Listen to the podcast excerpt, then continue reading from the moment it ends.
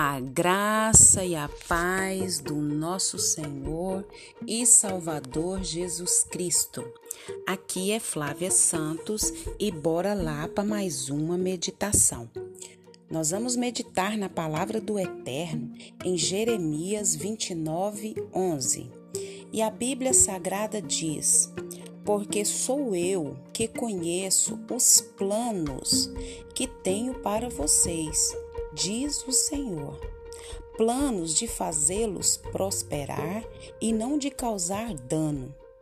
Planos de dar a vocês esperança e um futuro. Jeremias 29, 11. Hoje eu quero meditar com vocês sobre esperança. Esperança. Nós estamos muito perto de findar 2020. E uma das palavras que eu mais ouço, que ano. Que ano terrível. Que ano difícil. Esse 2020 foi o pior ano da minha vida. E as pessoas começam a definir o ano com palavras negativas, com palavras de pessimismo, com palavras de derrota e dizendo: Eu quero que esse 2020 acabe logo, para que 2021 entre tudo seja diferente, tudo seja novo e que tudo seja diferente. E nós, como cristãos, como filhos de Deus, o que nós podemos dizer de 2020? Eu respeito a opinião de você que me ouve e que talvez concorde que esse ano de 2020 foi o pior ano, foi um ano terrível, foi um ano difícil demais. Eu respeito a sua opinião, mas eu é, tenho um pensamento diferente. E quando a gente vá para a palavra de Deus, a gente tem que ser grato a Deus. Porque se você está me ouvindo, significa que você está vivo, e isso é motivo de agradecimento. Se você está me ouvindo nesse momento, é porque Deus te deu vida, Deus te deu saúde, Deus te deu graça, Deus tem te dado a oportunidade de mais um dia, de mais um mês, de mais uma semana, de mais um dia, de mais horas, de mais tempo sobre essa terra. E nós precisamos ir para a palavra de Deus e entender o que a palavra diz. A minha vida, a vida dos filhos de Deus, dos servos de Deus, estão na mão do Todo-Poderoso, do Criador do universo, do grande eu sou, do príncipe da paz, da raiz de Davi. Aquele que não tem começo, não tem meio, não tem fim. Ele sempre existiu e sempre existirá o nosso Jeová Rafá, o nosso Jeová Nissi, o nosso Shalom Adonai. Então a nossa esperança está nele. Ah, então se você quer dizer que esse ano não foi um ano difícil, foi um ano difícil. Foi um ano atípico, foi um ano atípico, uma pandemia.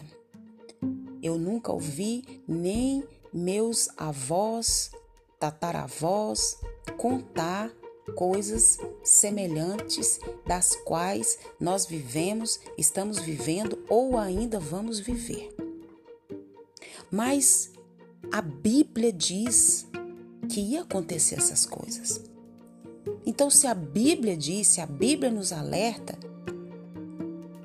a nossa esperança não está nos acontecimentos. A nossa esperança não está no sistema. A nossa esperança está no Senhor Jesus. Aleluia, glória a Deus. A nossa verdadeira esperança está em Deus. E Ele promete nos abençoar e nos dar vida e vida eterna. Deus não mente. Por isso podemos esperar nele sempre e para sempre. Esperança é confiar no que ainda não vemos. O nosso futuro, o nosso amanhã, nós não vemos. Nós estamos vendo o agora, o hoje, o já. Mas o nosso futuro, o futuro dos filhos de Deus, estão nas mãos de Deus. Então aqui o versículo diz o quê? Sobre isso, porque sou eu que conheço os planos que tenho para vocês. Deus é que conhece os planos que tem para minha vida e para sua vida. Isso é palavra para os filhos de Deus. Você é filho de Deus? E diz o Senhor: planos de fazê-los prosperar e não causar dano. Ou seja, Deus tem bênçãos, Deus tem provisões, Deus tem proteção, Deus tem cuidado. Nós temos o que? O próprio Deus, a própria presença de Deus. E planos de dar a vocês esperança e um futuro. Nós temos esperança porque a nossa esperança se chama Jesus. Nós temos um futuro porque o nosso futuro está em Jesus.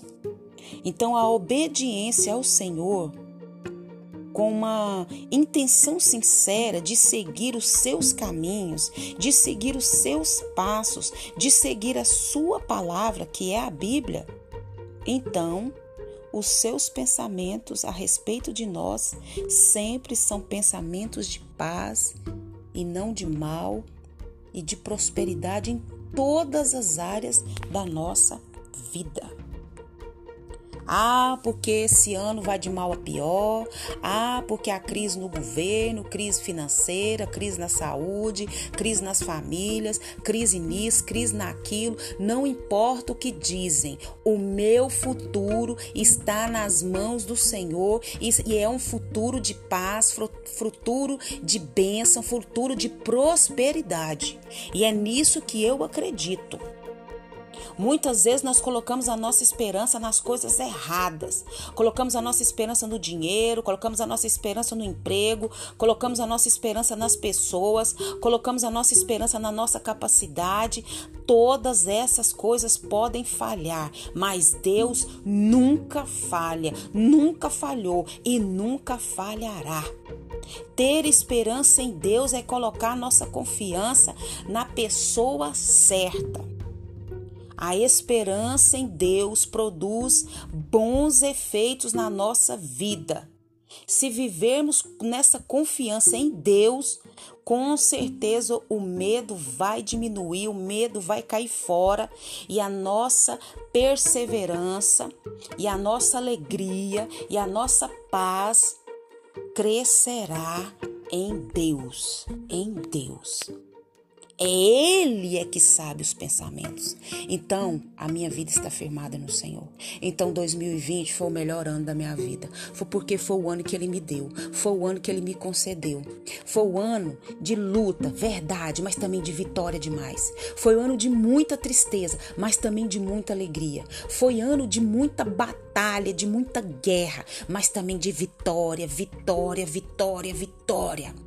E é por isso que eu dedico a minha vida a Ele, a falar da Sua palavra, a falar do seu amor, a falar da Sua misericórdia.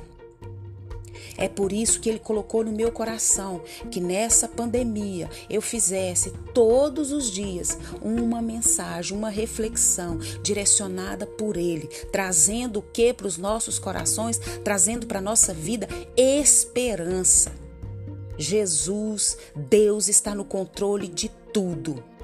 Não importa o que dizem, não importa, o importa é o que o Senhor diz. E ele diz o quê? Que ele tem um futuro para nós.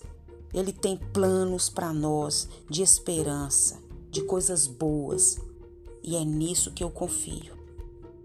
Que o Espírito Santo continue falando aos nossos corações. Pai, em nome de Jesus, eu creio na tua palavra. Eu creio no teu poder, eu creio na tua misericórdia, eu creio na tua graça, eu creio na tua unção, eu creio na tua majestade, eu creio, na tua soberania. E eu quero, Pai, pedir perdão ao Senhor por todo medo, por toda, é, ó Senhor amado, toda incredulidade, porque o Senhor tem cuidado de nós até aqui, o Senhor tem nos sustentado, o Senhor tem nos guardado, o Senhor tem provido, o Senhor tem protegido, o Senhor tem se feito presente na nossa vida. E isso, Pai, é algo maravilhoso, isso é algo sobrenatural, isso é algo divino, isso é algo só vindo da parte do Senhor. Muito obrigado pelo teu amor, muito obrigado pelo teu cuidado, pelo teu zelo, pela tua proteção, pela tua provisão e, acima de tudo, pela tua presença. Continua Deus falando a cada coração. Renova, Pai, a esperança, o ânimo de cada um, porque nós estamos confiados em Jesus e tudo que Jesus fez por nós na cruz do Calvário.